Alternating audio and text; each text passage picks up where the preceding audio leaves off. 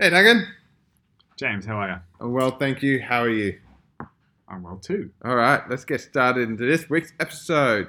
So, um, welcome to Cloud Streaks, a podcast w- that's hosted by both Duncan and myself, where we like to, uh, co- whenever we come across a really interesting idea or concept, um, we like to try and tease it out and understand it better. And one of the most uh, compelling ways we found to do this is to talk about it uh, here on this forum for about an hour. Uh, so this week we're actually going to talk about um, what is otherwise known as the Frankfurt School. So there's a lot to unpack here, and you'll have to bear with us. But um, to quickly summarize, this was based on a series of podcasts um, from a um, from a podcast called Philosophize This, um, which is one of the, uh, I think both Duncan and I uh, one of our most favorite uh, channels in the podcast uh, ecosystem, and this has been one of the most seminal listens in my experience. It's quite astounding what we cover here. um, so, in a Not nutshell, what we covered, what they covered. but what we covered is probably not going to be astounding. No. opposite of what was. in, yeah. uh, in fairness, good uh, good call out, Duncan. But um, Yeah. it, to to summarize quickly, uh, the Frankfurt School is not actually a school, but a collection of intellectuals around the mid 20th century who were in a direct response to Marxism. Um, to be specific, these people were Marxists, but they were very um, strong critics of um, the Marxist concept. Yeah. Yeah. Um, so sometimes I feel that we, or I sort of have a decent understanding of some of the things we talk about. But for this one, I'm super confident I don't get it. And I'm super confident that I don't understand actually what the Frankfurt School is. And I'm super confident that I don't properly understand, for instance, what neo Marxism is. I think I have some understanding, but I'm also confident that parts of it are wrong. So I think I have a partial understanding, and that my partial understanding is partially incorrect. So sometimes we just mispronounce words. Now we're just going to butcher concepts. And so Yeah. somebody who actually knows about this stuff is going to listen to this and just cringe. um, but one of the things I found is that you want to learn more about things. You don't want to. I sometimes want to learn more about things. And honestly, you don't start off knowing about things. Well, you know, I'm not born knowing anything really. And so to learn, you should of discuss it with people. Um, so I hope that you can um, find this interesting and useful. But I, I really just major caveat. yeah. I'm pretty confident that our description of neo-Marxism or something or postmodernism is going to be totally different than somebody else, and that other person is probably right, and we just have, have messed it up. So sorry about what's about to happen. Yeah, I mean, to be completely fair, even to this day, whenever I hear postmodernism, I think, oh, so that's kind of like future thinking or avant garde, isn't it? Uh, which is uh, is quite misguided.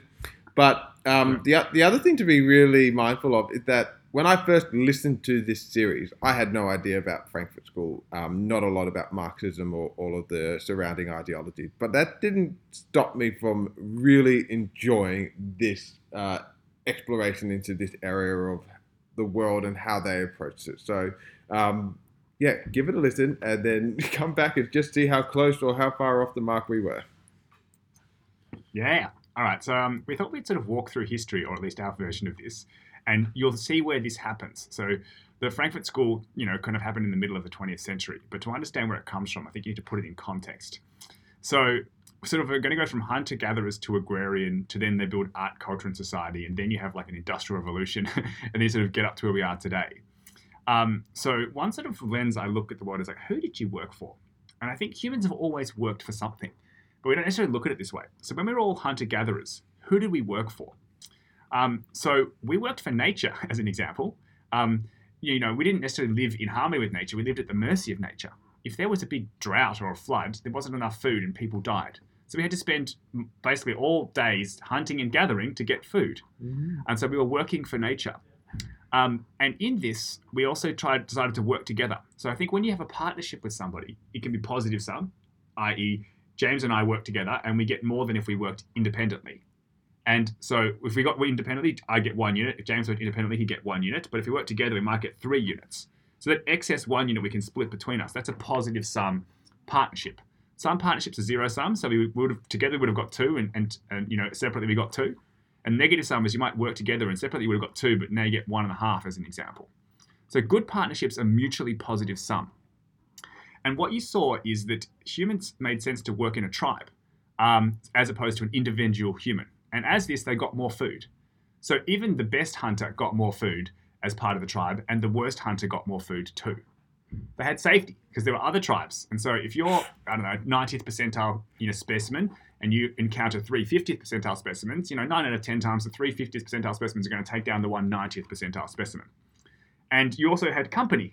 you know, you, you could hang out with people, etc. Hmm. So done well, a tribe was a good, you know, partnership, i.e., something that even the person who was, say, the least good hunter or the least good fighter got more from being part of the tribe than if they were separate. But also the best one got more from being part of it than if they were separate. So this is a positive sum outcome. Now there was inequality. Not everyone was the same. So typically there's the head of the tribe. And sometimes they were the wisest person, sometimes they were the best hunter or whatever else it is. But this is a voluntary hierarchy that people chose to be part of. And so I just thought it was worth saying, like, some people think, oh, we only started working after the Industrial Revolution. But like, no, when you were hunter gatherers, nature was the boss. So you need food, right? Well, we can work with, you know, nature. So you sort of see that the second one's the agrarian revolution, where we started to tame nature. We weren't just totally against it. And then we worked as tribes. So we worked for the tribe and we worked for nature. And this was better than us being totally independent.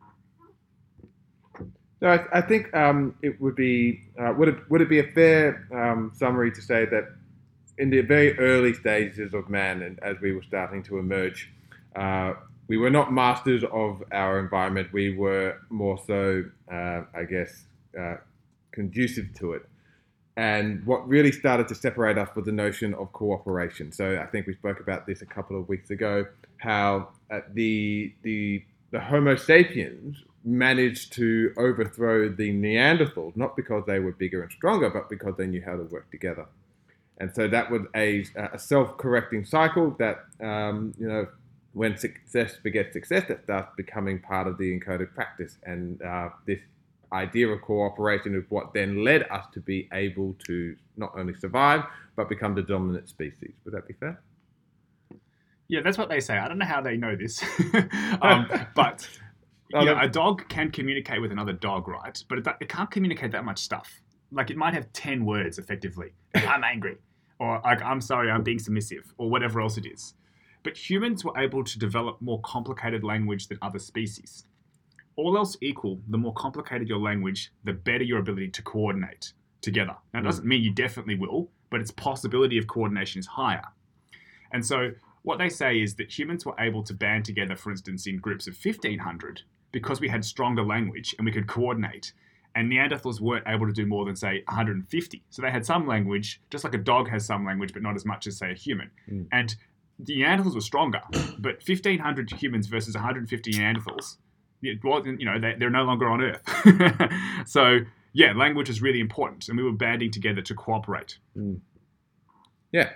So, um, in all fairness, there are still a few Homo sapiens who did crossbreed with Neanderthals, so we do actually have some recessive genes from that pool uh, in some of the some some people more so than others. So, uh, if you like to, you know, I don't know, uh, relegate to more brutish side of um, societal practice, like playing football, then maybe you've got some uh, similar ancestors. You're like this, James. So if you get like a test from 23andMe, which is like a DNA test, it can tell you things like what percentage of your DNA is Neanderthal. Guess what percentage of my DNA is Neanderthal? So in, as a percentile, like am I 50th percentile or like 10 percentile Neanderthal or like 90th percentile Neanderthal? What do you think? I'm going to go with 90th percentile. I'm 99th percentile Neanderthal. I'm like as much Neanderthal as humans can be. and um, so I'm, I would say like a six foot one dude, um, like relatively lean build. Um, James is six foot five, you know, sort of. so uh, yeah, I just thought it was funny that, um, well, I don't know, if, and also Neanderthals weren't um, necessarily known as brighter than humans, or like they had lower, I don't know, cognitive ability. So, so if all else equal, I should be some big hairy oaf. Um, but I'm actually kind of like a average size, Yeah. lean, Yeah, somewhat hopefully able to speak. I, I wouldn't. I wouldn't pitch you to do very well on your own out in the wild either. Like you know, just the thought of trying to start a fire and find yourself some food to catch. It would be. Yeah, It, it would be interesting to watch, to say the least. Okay, cool. So there's a hunter gatherer paradigm, and we worked for something. We worked for nature and we worked for the tribe. Now, the next paradigm is the agrarian one, where we started to do farming. Now, almost always when you go to something new, Hmm. there's some parts that are better and some parts that are worse. But all else equal, is it a trade that's worth it? I.e., the new paradigm is net net better and worth moving to versus the old paradigm. And so, you know, again, it's not always 100% better. So, what's important to know is that in the tribe stage, there wasn't everyone being equal. You know, there was the head of the tribe who, who probably got more food and you know a nicer hut, etc. to live. Oh no, they didn't because they're hunter gatherers. They just wandered around. I think. Um, okay, so agrarian society is the next one. This is where we started to have farms, and there are sort of many forms of this. But I'm going to sort of split it into lords and serfs, or landowners and non-landowners. So in this one, you kind of either lived in a castle, you were a lord, or you lived in a hut, you were a sort of peasant, if you, if you will, right? um, and if you look back before the Industrial Revolution, 90% of humans were subsistence farmers. So 90% of people working had one job, and then there's 10% other. Some of those people were like blacksmiths and whatever else, or the lords that sat around. But the vast, vast, vast majority of you were, were um, you know, farmers. And so, is this a better trade for the average person than it was in the previous, you know, setup of uh, hunter-gatherers? So, food, instead of you know being totally at the mercy of nature, we were starting to tame nature. So you could plant food rather than just having to hope it grew on a tree. You could you know direct water. So one of the first ones was the Egyptian. Uh, you know, society, and they had like natural irrigation when the, the um, Nile flooded, so it was sort of easier for them to hit, uh, you know, a farming uh, society because they had natural irrigation. They didn't have to build all this stuff.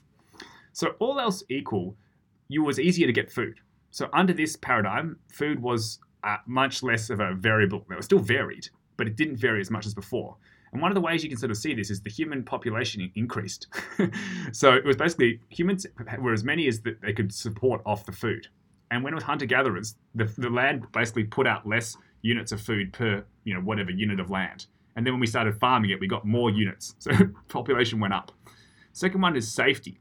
Um, now, different hunter-gatherer tribes had different levels of, you know, actual fighting. Um, but I read uh, Steven Pinker's book called The Better Angels of Our Nature, and I, I think these stats are right, but also they're probably wrong. Um, I think the um, Indigenous Australians, the Aboriginals, had 2% of their population killed from intertribal warfare a year, and the Indian Americans were like 20%. So these are mega numbers, right? So there were constant reprisals between different tribes, like so tit for tat, you know, killing.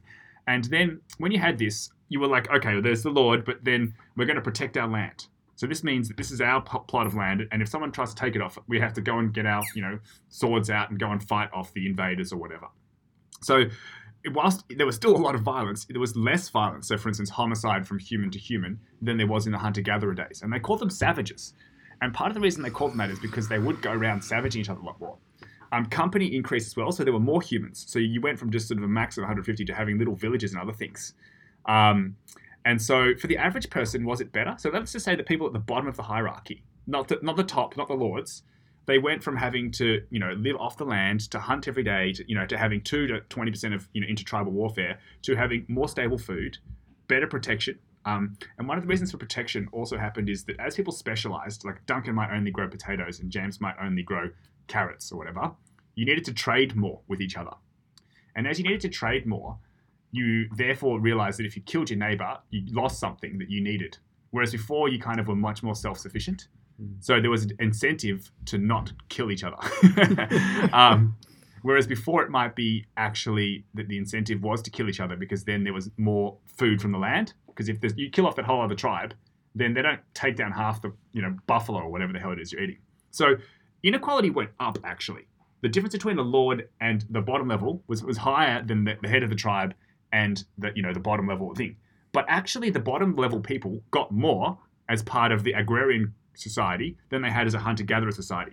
So they had more food, more safety, more company. Mm. So all else equal, they were happy to go from more to less. Okay, that was a crappy long time of theory from me. Sorry. um, I think though one of the important things that helps understand this, um, I guess, this human evolution, is um, to look at it through a different lens, which is the what instinct is driving us through each of these major phases. Um, and I like to have this model that uh, helps me to break these things down. It's called the Maslow hierarchy of needs. I don't know if you've heard of it. yeah. So But so hunter gatherer good phase, one. I like that. um, you are living in perpetual survivor mode uh, because it was really about when you were going to get your next um, meal. You did not know when food was going to be apparent. Like that's why our human bodies, to be overly simplistic, is geared towards storing energy in it because it, um, for hundreds of thousands of years, was conditioned to a world where food was not a guaranteed um, thing every single day. Um, but what that means is that our minds were constantly geared towards this level of attention, which is at the very base of the hierarchy, which is how am I going to get uh, food? How am I going to get shelter? How am I going to, uh, you know, be able to survive the next flood or the next, um, you know, bushfire?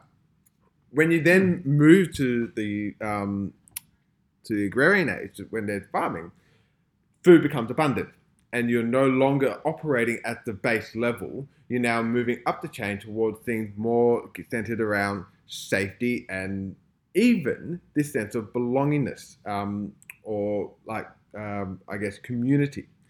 And what uh, what, uh, what some of the literature suggests is that, like Duncan points out, back in the hunter-gatherer phase, you would move in tribes of 150, and it was very easy to cooperate in that at that number because people could actually interact with each other directly. But when you moved into the next phase, where you went from 50, 150 tribes people to let's say 1,500 plus townspeople, or in the in there, how then do you create a model for cooperation? Um, and what I found really interesting, um, and this is not historical fact, this is one, uh, I guess, thesis put forward, is that at the same time, this was when there was the proliferation of religious doctrine. And one idea is that when you move up the hierarchy and you start thinking about additional psychological um, fulfillment, one of those things is, you know, is this sense of existentialism. And so what purpose religion started serving, you know, back in the pre-medieval or even, you know, back to 2000 BC when the Egyptians were ruling, is that you then had to have some semblance of not like control in terms of manipulate, but control in terms of having a com- common goal within the larger population. And so that was what they were saying was being serviced by this religious aspect. Hmm. I'll just give James one question, to Jamal, before I say something. Um, I'm just intrigued because this is just theory, like a history that I'm making up, right? um, and so, just wanted to see if you had any key points that you didn't, you had a different point of view on than what I'd said about the hunter gatherer and the agrarian. And while you have a, a second to think about that, I just thought I'd pick up on one of James's points. I really like the relation to Maslow's hierarchy of needs. So slowly but surely, the first one was just safety and food, and it used to be that you know two to twenty percent of people were killed through intertribal warfare now in Australia, like less than one in a hundred thousand people is killed per year from homicide, human to human killing. You know, we're a thousand times more likely to kill ourselves than we are to be killed. It used to be that, um, you know, 200 years ago, 90% of humans had stunting in their height due to not enough food. Now it's only 10% of humans. Now there's still that 10% we need to get to them, but now more humans die from too much food than not enough food. So then the levels is like safety um, then there's like food then there is belonging. Do you have you know friends etc then there is esteem. Do you believe in yourself? Then there is self-actualization. Can you improve yourself? And then there's transcendence helping others. And i think it's rare, it's fair to say on average that we have slowly moved up this hierarchy over time and that each new paradigm you know you know hunter gatherer to agrarian to industrial revolution etc has all else equal helped the average person be better than what they were before mm. Yeah, so that um, I think that's a fair um, uh, paraphrasing of the the idea I'm trying to put forward, which is that as we move into more abundance, we, as an effect or as a, um, a collective society, move up um, the chain of, hier- of hierarchical need from basic to psychological to self-actualization. Mm. So, like Duncan, in terms of like what you were putting forward into, uh, as, a, as, a, let's say simplistic model of the entire history of mankind, uh, um, I think it it explains it well. I think there's obviously yeah, go me. I think there's obviously a litany of other um, degrees of um, you know variation that we need to take into account. But at the uh, at, at the fundamental level, when we were going from hunter gatherers to to farmers, um, the, the common denominator was not only the sense of cooperation in terms of like how do we work together in order to ensure that the, the wider group survives, but when we start controlling more of nature, we start to see more of that level of abundance. And then we start to see more of a spread between the, let's say, the bottom and the top of the hierarchy. Um, and But the bottom still is better off than what it was in the previous paradigm. Correct, correct. So um, yeah, I think it's been put forward numerous times. Is that you know when there is um, across the board um, evolutionary technological evolution, and farming is a technology. We just think of technology as digital today, but farming was a technological evolution. And so what that does was that it, it lifts the entire um, level of society in terms of their standard of living um, entirely. There's no, no questioning that. Cool. Um, okay, so basically, hopefully, we, we hope humans get better at living as time goes on, and th- this is ideally for everyone. And so there's a nice quote from a person called Will Durant, who is an eminent dead, um, which says, "When inequality gets too big, there's redistribution." Mm. Redistribution of wealth through regulation, or redistribution of poverty through revolution. We'll sort of get to this, but basically, to have a society that works well together, to coordinate, you need to ideally have everybody being better off than what they were before. Mm. And if you don't, if, if a, a large mass of people are worse off, let's say the majority, then there'll be a revolution. okay, so I think, you know, all else equal, you can do anything bad, but the average outcome for agrarian societies was better than, you know, hunter gatherer ones. I don't know about you, James, but I don't particularly want to go back to being a hunter gatherer. Do, you- do you feel that's on your agenda?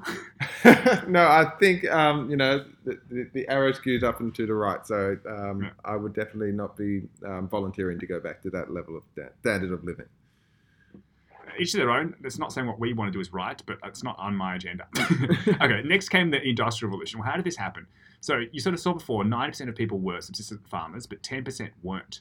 And because they were more productive in making food, there were some people that didn't have to just spend all day hunting and gathering.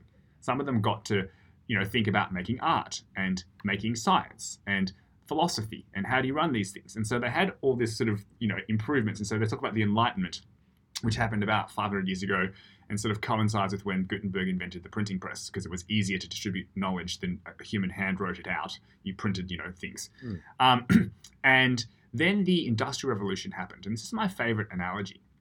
So what we were able to do before was tame nature a little bit by, you know, planting food or whatever, or, or you know, um, having cattle or something, and then we were able to get water to come where we wanted it to come, rather than just, you know, hoping it rained. Um, and then we were able to get things like coal and oil to help us. And so we're able to release the energy in coal and oil or, or dead dinosaurs um, to Yeah. help us do things. Um, and so, example is like a human with a chainsaw and one gallon of petrol. And someone did these stats, I don't know how they figured this out, is able to cut down as many trees as 16 people if they had a saw in one day. So they were able to replace 16 people's work with one person's work because of petrol, right? And this happened everywhere. So now, instead of 90% of people being subsistence farmers, and that's what's required to feed humanity, and only 10% of people not got to be a farmer in the agrarian age, now in developed countries like, I don't know, Australia or the US, about 1.5% of people are farmers. And they feed everyone. Whereas it used to be 90% of people required to feed, and then in, in the hunter gatherer stage, like 100% of people required to feed, right? Um, so that's like an out of control productivity game. And because we don't have to no longer till the soil with our hands, we get to do other things. Um, you know, whatever that may be. I'm working in the education startup. James is working at, you know, BCG, Digital Ventures. Some people are massage therapists. Some people are, you know, making coffees, etc. So the Industrial Revolution was the next sort of phase, and it was able to lift a lot of people out of poverty. So we've looked at these things from before. Did you get more food? Yes. You know, we've been massive increase. So, so there was more food in the agrarian versus the actual hunter gatherers, and then in industrialization, there was more food again. Did safety increase again? Yeah, we went to have things like police, you know, courts, jails, etc. Um, but also, again, we had more and more specialization. So I don't know about you, but I rely heavily on people for basically everything. I, I basically, if I had to go back 200 years, I would not last like a week because I don't know how to, I don't know how to do anything basic. Like, um, so safety has increased um, because we, I don't know, we have a better society that you know regulates things. We also have more, uh, all else equal. Um, typically, the more people have sort of read and experienced, the more um, they are relaxed about others, so that, so that the less they're willing to get into a fight about something. And then also we trade more. So just implicitly, you know that you need these other people to do stuff. So if you get rid of them, then all that stuff goes away. Mm. Life expectancy went up. If you look at life satisfaction, things have gone up. All that other stuff, you know, more culture, etc. So all else equal, it looks like for the average person, it was a massive increase in you know food, safety, company, life expectancy than it was in the previous uh, you know paradigm. Yes, I think one of the um, so like one of the elements that we can look at each of these major phases in terms of the effect it has on our um, life quality um, are the systems that they run through. So to give you an example, like you know when you talked about courts and um, police and uh, concept of law, you know they've been around for thousands of years as well. Um, the you know the ancient uh, the ancient Greeks had a senate and a um, uh, you know, a, a, a, mandate of all of their different rulings and laws thousands of years ago. But it was the systems within which they were enacted that have become far more effective over time. You know, we have, because of the abundance provided to us by the Industrial Revolution, we have a much more, um, I guess, control system around how law is actually um, enacted within a society. Um, another form of system is communication. Hunter and gatherer, pretty much either just verbal, uh, like bodily gestures or grunts or spoken words. Uh, but then when we advanced, we had the written word, which was able to share information exponentially more vastly around, um, you know, neighboring villages and even across uh, oceans and all of that. And now we have digital technology that's taken that a step shift change up together entirely. So if we look at the way in which not because um, it's not the people that are evolving. You know, our brains are not that different from when they were 200,000 years ago. But the systems. No, about, about 50, they say. 200,000 years ago, quite different, apparently. All right, okay. Um, yeah. So fair, to, to be fair, 50,000 years ago, um, we were still barely in the farming age. It's, but, pretty, it's pretty long time ago. yeah. um, so our brains haven't changed that much, but the systems in which we operate do. Um, yeah. So we think ourselves highly sophisticated, um, at least more so than those who lived before us but it's only because we were indoctrinated within these systems that we understand how to use them more effectively. Yeah, um, I remember um, one thing. Um, I think it was Charles Darwin when he was going around some of those islands in the Galapagos or somewhere. Um, he got a um, young sort of native from one of the islands. I think it was like two or three, and these were like primitive people, right? Um, and then took back to England, and then thought, what, what's going to happen? And the kid turned out exactly like them speak English, talk everything the same way. So, you know, was on an island wearing like, I don't know, nothing or some little bit of, thing, you know, without much language, you know, going around hunting his spears and then took a, you know, an infant and then raised it in the UK and it was exactly like all the UK people. So in some respects, that person on that island might have been living like how the average person in humanity was 50,000 years ago. Yeah. yeah. And then they can be taken and instantly changed. And, and that's really interesting. So we have built all this culture, knowledge, communication, etc. Um, and our human physiology hasn't changed that much. Um, but the world we interact in is changed with you know out of side of conception. Yeah, another um, uh, way of looking at it is challenging the concept of what is intelligence, um, because you could uh, reasonably imagine an alien flying over Earth fifty thousand years ago and looking down, just seeing nothing but you know um, vagabonds and um, or just like tribes running around spearing each other, they would probably say there's not really that much intelligent life on this planet. But as they come back 50,000 years later, and here we are, uh, you know, driving around in electric cars that can come on command. Thank you, Elon. Um, Tesla.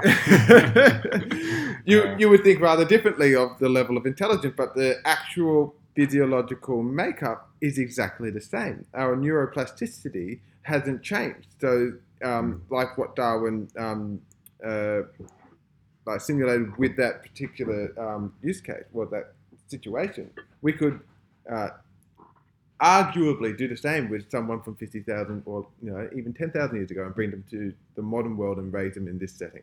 Um, so it, it, it, really does have this compelling notion of what has changed over the last 200 to 2,000 years.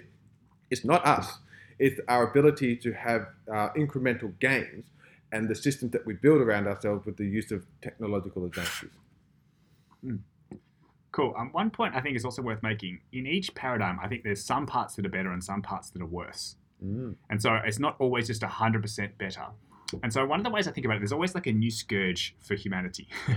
um, and I think the current one is actually like social media. I think we'll, it'll be around long term, and we need to learn how to use it well. Um, but humans are feeding themselves anxiety, you know, depression, eating disorders, uh, bullying, etc. Um, and so I think one that happened out of the first industrial revolution is first of all there was more productivity, so we could make more stuff. Humans got paid more, and they didn't have to spend, for instance, all their time hunting and gathering or all their time subsistence farming, you know, to make sure they had potatoes to sell at the, the market. Mm. And so one thing that happened is they went from like I don't know, you sold your potatoes at the market, and you only got paid if that happened, to you get paid fortnightly because you worked at a factory. And they had more time, and so people made alcohol, so they had more money, and they had all this new productivity. So some of those people stopped, you know, being farmers and started making alcohol, and so you had a massive alcohol problem. and then you had prohibition in the US because you know I don't know the males were typically the workers, and they get paid, and then they walk straight to the pub and go and get obliterated and spend the fortnight's money, and then come home and perhaps not necessarily be the world's most nice human, and maybe there was a bit of domestic violence and other stuff, and so. This wasn't a problem before because they didn't have the time to go and get drunk, and they didn't have the alcohol to go and drink because there wasn't enough productivity. Mm. And so not it's not always good. I think this is always the case. Like some new stuff brings with it bad. Like it's some good, some bad. For better or worse, it's part of the parcel. You can't like you can't have the internet, which is information for everyone, and hope that it's only good information. Mm. There's going to be some bad information in there. So I just wanted to say the point is there's some good and some bad. Mm. People get stuck on well this bit's bad. I'm like well yeah, but it also comes with good. You can't dissociate. It's part of the parcel. Yeah, so this is what I like to, um, you know, uh, I guess put forward in terms of my own way of thinking, um, because it's something I witness every single day with um, babies and toddlers trying this out for themselves. Is that when you acquire, when there is a new, um, let's say, area of um, knowledge or a new area of activity, in order for you to gain an understanding of that space, you have to explore the entire spectrum. You can't just go in and just do things sensibly in one manner because then you don't actually know what's possible. And it looks it, like the way we behave as humans, um, even at a um, at a meta level, appears that when we have something that is seemingly good or makes you feel good, um, you will have this, I guess, adoption that will go all the way to what we consider an extreme level because there is no awareness of what the trade off of that experience is. Like Duncan pointed out with the alcohol um, you know, uh, epidemics of when people were first exposed to that. And you know, we still see that today. Um, uh, this happened in opium in China when people were first exposed to that. It would um, then lead to you know extreme uh, complications and um, very very harsh situations. And we're now seeing that with social media. And I think with each of these new introductions, or like whether you want to call them vices or you know uh, pleasurable experiences, we have to be exposed to them at this level to get a better understanding of where the healthy boundaries are. Yep. Um, so one of the things I wanted to go back to is this inequality. so in the first hunter-gatherer ones, there was inequality. There was the head of the tribe, and then there was the lowest person, um, and that was still made sense to be part of the tribe because the person who was at the bottom got more than if they were by themselves, and the person who was at the top got more than if they were by themselves. Then you went to agrarian societies, and there was inequality. There were lords and there were serfs, right? Um, so the, the the person at the top was much more wealthy relative than the tribal leader. Um, but it still, for the bottom person, was better off being part of the agrarian society than it was being part of a hunter gatherer society. Then we move to the Industrial Revolution. Now, this is done well. You can mess them all up. Mm. Inequality gets even bigger again. You have the robber barons, Carnegie, Vanderbilt, Rockefeller, etc. And these people are like, you know, some say the wealthiest people that have ever been on this earth. And so the top got further away, but did the bottom get better than what it was? So did they, for instance, want to stay in agrarian society where 90% of people were, were subsistence farmers, or were they happy to have a truck to help out? And all else equal, now there's been big schisms through this. The, the, the person at the bottom, done well, wins more from this. So there is inequality. There has always been inequality. The Mm. inequality has typically been getting bigger. But that doesn't mean that the person at the bottom isn't better off in the new paradigm than they were in the previous paradigm Mm. nothing is going to be perfect. Um, I don't know what perfect is. But what we really want to hope is that we're getting better slowly over time. Yeah. And that everybody in society, from the top to the bottom, is in a better place than what they were. And if you have that split fairly, then you have hopefully a well functioning, happy society, not a dysfunctional revolution society. Yeah. So um, I think what what we can agree on is that um, this notion of you know the tide lifting um, all boats for everyone being a good thing would be acceptable, you know, in terms of our livelihood if we were entirely rational beings. And as, uh, as Duncan and I have explored previously, uh, we're not all that rational when it comes to being human beings. Uh, and the point I'm making is that, um, as you uh, you know articulated uh, a number of times already, is this sense of inequality is what is driving a lot of, I guess, this uh, you know dissension to um, this accumulation of wealth. Uh, and so what I mean by that is that like from from hunter gatherer phase to agrarian phase to industrial revolution, the entire pie of wealth has grown exponentially, and that has distributed to everyone in a sense that everybody um, their livelihoods have been lifted. But the gap between the very bottom and the very top is what has also grown, and this can be in a way explained by things like the Pareto principle, which is you know another circle of the 80-20 rule. So in the let's say the agrarian age, if you had a pie, you know, a hundred um, corn to distribute to um, everyone, um, you know, the majority of the corn would go to the people at the very top. But it didn't seem like anywhere much more than you know what everyone else is getting. But when you've got a lot more wealth in the modern age, and you see an extreme amount of that going to the top, then people start getting a lot more dissatisfied with that arrangement. So even though your livelihood has been lifted, you don't see how it's been lifted compared to the past. All you see is how you are living compared to those at the very top. I've got a bunch of things I'd like to add to what James just said, but I'll sort of get to them later. Um, some people tie to this tribal or, or identity politics. Um, you know, there was the head of the tribe and everybody else.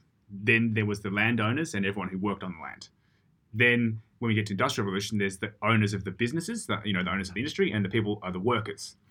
This is, I think, a far too simplistic way of looking at the world because you know you don't either own the business or you know you work in it. You might have shares and equity. So it's, it's a much sort of more grey area, I think now. So for instance, there were about 400 jobs in Western Europe, you know, 300 years ago. Now there's more than half a million of them. So what humans are doing is wildly more diverse, um, and there is not a clear delineation, I think, between, for instance, owners of businesses and workers in businesses. But now we're kind of up to Marxism, and this is my explanation of Marxism. So there's two types of people the people who own the businesses and the people who work in them. So there's the proletariat, the working class, and the bourgeoisie, the people who own this. And what happens is the people who own businesses, according to Marx, exploit the workers, and then inequality gets too big. And when inequality gets too big, then there's a revolution. And the better system is socialism, where the government owns all the businesses. So there's no set of people that you know own the business; it's only the government. And then there's a fair redistribution or a fairer distribution of the profits from the business, as opposed to it being exploited. Mm. So this is kind of the idea. The, the thing is that anyone, whenever they've tried this, it hasn't worked this way. So I think it's a really nice idea. So again, inequality went up under industrialization. Um, but the, I would argue that in the you know most societies, or, or almost all, the bottom people got more than when they were in agrarian. And then what Marx was saying is it wasn't fair. There were people at the top like Carnegie and Rockefeller who had too much, and that they needed to be distributed, and that the you know working people would rise up and do this. And the better system was that there weren't people like Rockefeller and Carnegie who owned the businesses. It was all owned by the state or socialism, and that they would then distribute it more fairly. The problem is that you see this tried in like I don't know Russia, China, uh, you know Vietnam, etc. It actually meant that there was bigger distribution, and so that the people who ran the government were turbo wealthy, and the people at the bottom were less wealthy than in a sort of you know capitalist society or one where they were allowed to be business owners. Now, no one's saying that one system is perfect, that capitalism is perfect, but was it better on average for the you know for people even at the bottom th- than under agrarian society? I think yes. Hmm. Now, there are nice ideas in Marxism, but when they've tried it, has this been worse on average for people across the entire spectrum, from the wealthy to the poor? Yes. Now, if you could get some perfect, I don't know, Marxist utopia to work, maybe you have a better distribution. But unfortunately, if you look at history, it's not an idea that's worked well. In you know when people have tried it. Yeah. So, um, yeah, we, we, we made a big leap here in terms of um, understanding how the, I guess, the, the proliferation of abundance have affected societies over time. Now we jump straight into Marxism.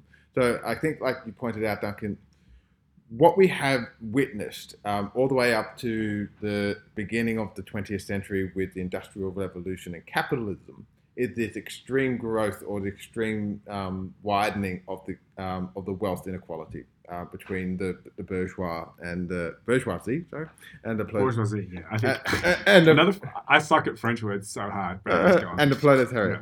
Yeah. Um, so proletariat. And so, in a in a way, Marxism was this critique on the inequality that was expanding between um, the haves and the have-not in this capitalistic model in the industrialization model. Correct, yeah. correct. So, oh, cap- yeah, yeah, yeah, So, so, so this was a denounce, denounce, denouncement, denunciation. Denunciation. Denunciation.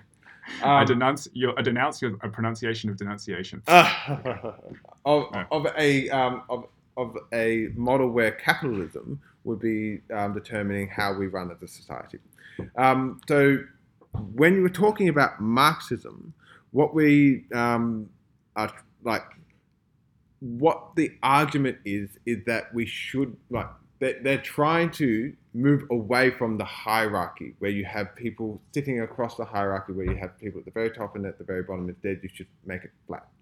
And that's where like the idea of you know the marxist version of socialism um, instead of having individual liberty there's group liberty where we must serve the greater um, um, the group over the individual. Yeah um, so I think all else equal, if people think that things are getting better, you know, then they're okay. Now, no one's saying that we shouldn't improve from where we are, but I think you've got to put it in context. You know, are things getting better? Um, and so I think that for the average person, they have been, you know, sort of continually getting better. And this is one thing, you know, there was meant to be a Marxist revolution.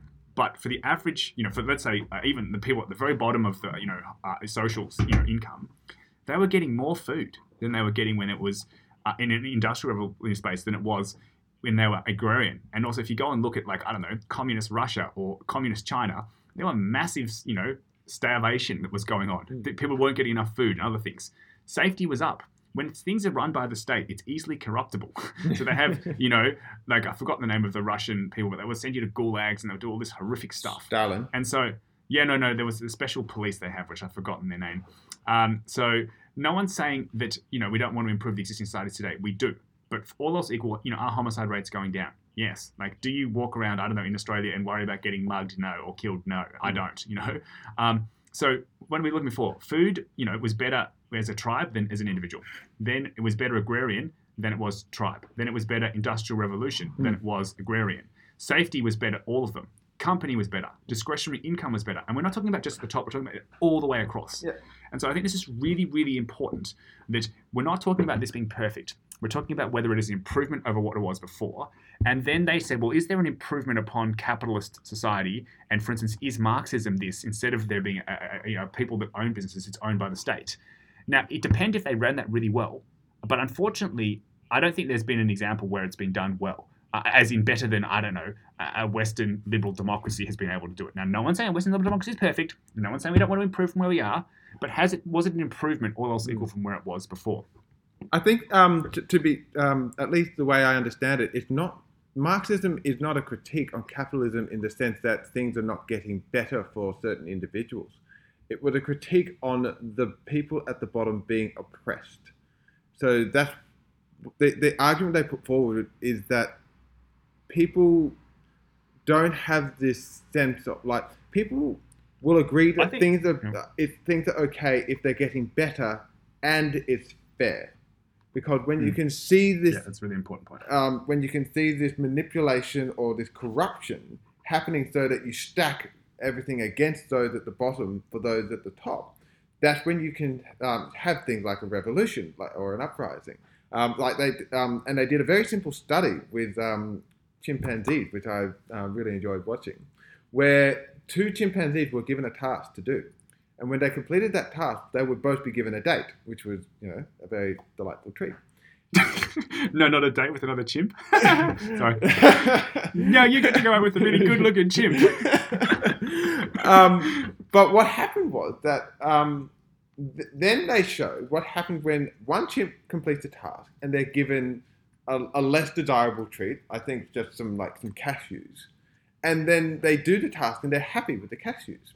And then over time, they're given a better treat, like a date, and they're happy with the date. But then when another chimp does the exact same task and they get They in, get stood up on the date though.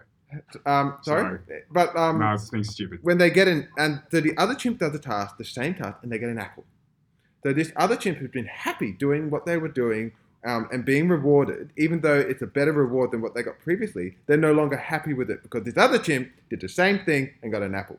And uh, like you can actually see the chimp like look at this thing in his hand and just reject it and throw it at the person who was giving it to him, um, because of this perceived inequality, because of this Mm. perceived oppression Mm. in terms Mm. of like um, production and output.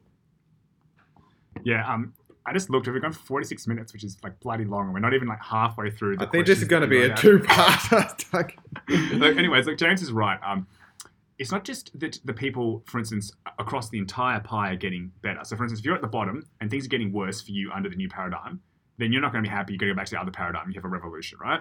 But even if they're getting better, but you don't think that it's fair, i.e., the people at the top are getting more of the gains than the people at the bottom, then you're unhappy. So it's not just that you're better; it's that you think that the gain of the pie, the pie growing, is split fairly. So the p- piece that goes to the bottom is split fairly. And so what's been happening is there are periods of where some pie goes more to the top and some pie goes more to the bottom. But typically what happens is inequality goes up and then there's a large rebargaining of the social contract. So as an example, the first industrial revolution happened and then you had these owners of industry and they were sort of the wealthiest people on earth, you know, Rockefeller, Carnegie, JP Morgan, etc. Rothschild. Yeah, another, yeah, that's correct. Um, and so then um, what happens is these people are mega wealthy, and the people at the bottom think it's unfair that someone has this much money. Um, and then they get unhappy, and then there's sort of revel, you know people in the street. So if, when the inequality gets too high, there's redistribution, redistribution of wealth through regulation, or redistribution of poverty through revolution. And what do you want? I think we'll take the redistribution of wealth. Thanks very much, because no one else, not everyone wanted to be poor. Um, and so the first one was in the late 1800s. There were no unions. There were none of these other things. And so people were working. Now each one's different, but on average, six days a week, 12 hours a day. And then they had a rebargaining of the social contract where they went to working five days a week and eight hours a day on average. And they didn't really take much of a pay cut. It's just that the people at the top were making mega profits, and this happened. And then everyone was sort of happy. And so this is like, oh, that's much better. I feel better. I've I've got the same amount of money for less work. And then what happens is typically things get unequal again. So there's a big stem up, and then there's a rebargaining. So the first one was they're getting um, less, you know, unionizing and and same pay roughly, less hours. Then the second one happened in the 1930s. It got really really big again, and then you had another rebargaining of the social contract. This is Roosevelt's New Deal. So before that, if you lost your job, you didn't have any welfare, you didn't have any health care from the government. So what they did is they got welfare and healthcare, and then they also had started to have the government giving people jobs. So the government would fund, you know, infrastructure, etc. Mm. And so there was another re- rebargaining. There was no social safety net really at the bottom before. Like you lost your job up to you, and so then they had another big rebargaining. And inequality went down, and now inequality is going up again. And right now it's at sort of that the- right at the sort of levels, not as high as it was in the late 1800s or as high as it was in the 1930s, but you can feel society getting unhappy Hmm. Because whilst people at the bottom are growing, they're not growing anywhere near as fast at the bottom quintile as the top quintile. Mm. And they think it's unfair. And frankly, it is unfair. And you see this dissent, like Brexit, Trump, etc. Um, and what you need to do to rise of, I don't know. So what's happened is people are unhappy with the existing status quo. And so then you they have populism, which is moving to the either end. One end is fascism or authoritarianism, and the other end is communism. And so I don't know. You might say the hard right is like a Trump style person, and the hard left is like a Bernie Sanders style person. They're kind of mirror images of each other because people are un or this, they're losing faith in the status quo. And Hillary Clinton was like status quo, so it was a vote against status quo. Staying in the European Union was a vote against status quo. And so what needs to happen is another rebargaining of this social contract. Mm. But some people are fighting it. They don't listen to history. And so what can you give? I don't know, universal health care in the US. you can fund people's tertiary education. You can think about a universal basic income, etc. Mm. So Mm. the redistribution from the top to the bottom has been going up over time. But it doesn't happen like a little bit each you know year. It basically goes in big chunks normally, um, and so and then inequality goes up. So I think we're about to have a big chunk redistribution. Mm. Yeah, so I, I, really like this point about um, the social contract and how we need to revisit this because what's happening is that there is a growing level of dissent um, across nations in the world where we see this, you know, like Duncan said, like this reverts back to populism, nationalism, um, these revolts against Wall Street, like um, we are the 99% and all of these other kinds of ideolo- ideologies that are spurring out of this sense of inequality. Um, and the other side of this coin, so going back to um, the hierarchy, uh, and where you see people sitting on the left and the right of the spectrum. Um, you know, when you see the right side, people acknowledge that hierarchy is essential to a working um, society or even to a working functioning species and you have the lobster argument for that side and then on the left side they say well the hierarchy invariably leads to um, people at the very bottom um, either being dispossessed or oppressed because the hierarchy, hierarchy is corrupt. And yes, hi, like you know, power, absolute power corrupts, and um, power corrupts absolutely. Um, but that's not an argument to throw out the hierarchy because it's embedded in us as a species, not as a model of capitalism. No, no, I don't think it's embedded as a species. It has been a system that has worked well. By coordinating, we have got more than by not coordinating. Right. So I, I would say that it is a fundamental, and we're just learning how to hopefully coordinate better. Mm. So two steps forward, one step back. But all else equal, human humanity coordinates more today than it did ten years ago. You know, mm. and and so on and so forth. Yeah. All right. Well, I guess maybe not embedded in us physiologically, but embedded in our way of um, having a successful, um, you know, paradigm of yeah coordinating together all all the rest of it. And so um, this brings us back to this idea of capitalism versus Marxism, because capitalism really does depend on the hierarchy in order to work. Um, the other thing I wanted to just quickly mention was that hierarchies basically function when they're based entirely on competence, uh, which is where you do see the Pareto principle working, um, you know, you know, a lot better when Pareto you, principle. Pareto principle. Thank you, Duncan. Yeah. Um, in things like the arts world and things like sports, etc., etc. Um, but when it's based on um, you know accumulation of power, that's when it starts to break down. And people, when they witness this, they see they conflate the corruption of the hierarchy with the hierarchy itself, and they want to throw the baby out with the bathwater and move back to something more socialistic, or in this case, Marxism.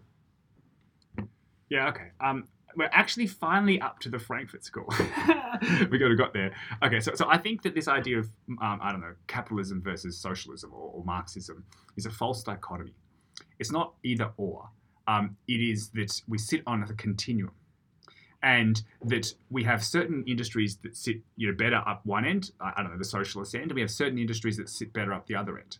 So as an example, I think you know with education, it's quite often heavily socialized. There's a government sector. You don't, you don't get to choose the teachers. You don't get to choose the students. You don't get to choose what you're teaching. And so I think you know all else equal, we want to have a no child left behind policy, and that it's very important to have you know education for everyone. And so I think that this is a pretty good place for it to be. But I also don't think, for instance, that the government should decide what all new businesses should be. They should allow a thousand flowers to bloom. Um, but there also needs to be regulation. For instance, I don't think there should be no banking regulation. you know, I don't think that people necessarily, you know, operate best because it's a competency-based hierarchy. Sometimes they are doing a negative sum game. Heads I win, tails you lose, which is kind of what I think the banking system turns into without regulation. So what I think you people have lost is this like it's either socialism or capitalism. Like no, no, no. We are in a blend of the two, and we need good regulation to help us. But bad regulation is bad. Good regulation is good. And some industries should be far more up the regulated slash socialized end to the point where, for instance, they're controlled by the government. Um, and some should be really hands off. Where and what? I don't know. The world changes. And so I think that there's this sort of false dichotomy between Marxism or socialism and capitalism. And that somewhere like America, you know, has slowly more and more regulation mm. banking regulation, environmental regulation, healthcare regulation. It's not a total free market society there is police, there are courts, you know, et cetera, et cetera. Mm. And so I think this is a false dichotomy. We need to figure out how we tinker at the edges around making it work well. But I also think we need to redistribute more, um, and we need to close the gaps at the top or the loopholes, and then hopefully make sure that the people at the bottom have more. Mm, yeah, it goes back to um, you know what you you like to say all the time, Duncan, is that you know a model like capitalism done well is good. Capitalism done badly is bad. Um, And so when you look at the corruption and all of the um, inequity that happen in a system, um, it doesn't mean the system itself is flawed. Um, and that was the argument put forward by um, the Frankfurt School. They were at, um, um, they identified as Marxist, but they also acknowledged that a lot of Marxism was inherently flawed. So I think, Duncan, we might have to call time because we've come up to the hour mark. Um, so we uh, we might touch base on the Frankfurt School, what it is, and go a little uh, deeper in our next episode. Yeah, okay. Um, we could. Um, or can we can we jam this out now? I would say that one one characterization of the Frankfurt School is why wasn't there a social uh, a Marxist revolution? Um, and one of their characterization was that this was the most insidious, the, you know, I don't know, a Western liberal democracy um, was the most insidious of totalitarian regimes because people didn't even know they were living in a totalitarian regime. They were trained since birth to think of themselves as workers and consumers. Go to work, consume when you get home. And that they were doing this of their own free volition rather than being forced to go and work, um, in, in, as in some totalitarian societies. Mm. Uh, my critique would be I think a well functioning society is where everybody gains and is gaining over time. So they're better off than they you know were 10 years ago or in 20 years. And the, the, the amount uh, is split fairly. And finally, this is like the Rawlsian utopia part, where we try to tilt the scales. So everyone has a different starting point in life, but we should try to hopefully you know, have affirmative action to undo people who were disadvantaged through you know no right they're just born to somebody else. And so you want to ideally in a Rawlsian utopia, as my understanding, is basically give everyone the same opportunity to succeed. So everyone gets access to education, Mm. everyone gets access to healthcare, everyone is this. But you want a quality of opportunity, not a quality of outcome. Yes. And so for me, I think that the Frankfurt School was saying, well, there should have been a Marxist revolution, but there wasn't. Why? Well, one is that everyone doesn't realize that they're being subjugated, and they're doing this of their own free will because of this hectic, you know, indoctrination they're not even aware of. I don't think that's actually a fair characterization. I was worried about this in, you know, I think it was in the 30s and 40s and 50s, etc. And I think all else equal, you've seen, you know, I don't know, Russia, China, and a whole lot of other people move to more towards, I don't know, a liberal, you know, democracy. Um, even though I, uh, China's maybe what, an authoritarian capitalist regime. I don't know. um, so for me, um, I don't think we are in a insidious tyrannical regime where we don't realize it. Um, I think that we are better than we were 20 years ago, but that we still want to get better than we are now, and that we need to tinker with this thing, but not necessarily Mm. throw the baby out with the bathwater, as Yeah. James had said. Mm. Yeah. So um, just to add to uh, Duncan's eloquently uh, put point is, as a society, yes, we do want a system that allows us all to um, not only grow with the rising tide, but have an opportunity to improve um, our livelihoods. Um, and I think we would accept a hierarchy if it was indeed based on competence and not accumulation of power. Um, the, the No, or, no, we we accept it if it's we're better off as part of it. Well, everyone's a part of it. Um, and if it's not corrupt and it's based entirely on competence, then I think it will um, revert to a more natural distribution. Because you understand intuitively that if you have a way that you can, uh, because there's also not one hierarchy, there's a whole uh, litany of hierarchies, you know, because um, uh, Jordan Peterson really explained it much better than I can on Joe Rogan, where, you know, just because you are not going to be a um, t- world-class athlete doesn't mean that you can't be successful in other pursuits. So there are different hierarchies. You're not necessarily only um, lined up against one. Um, but if you can see yourself um, working within a society that is um, moving up and towards the right, and that hierarchy within the society is based on competence and is not corrupt, um, like that would be an ideal scenario.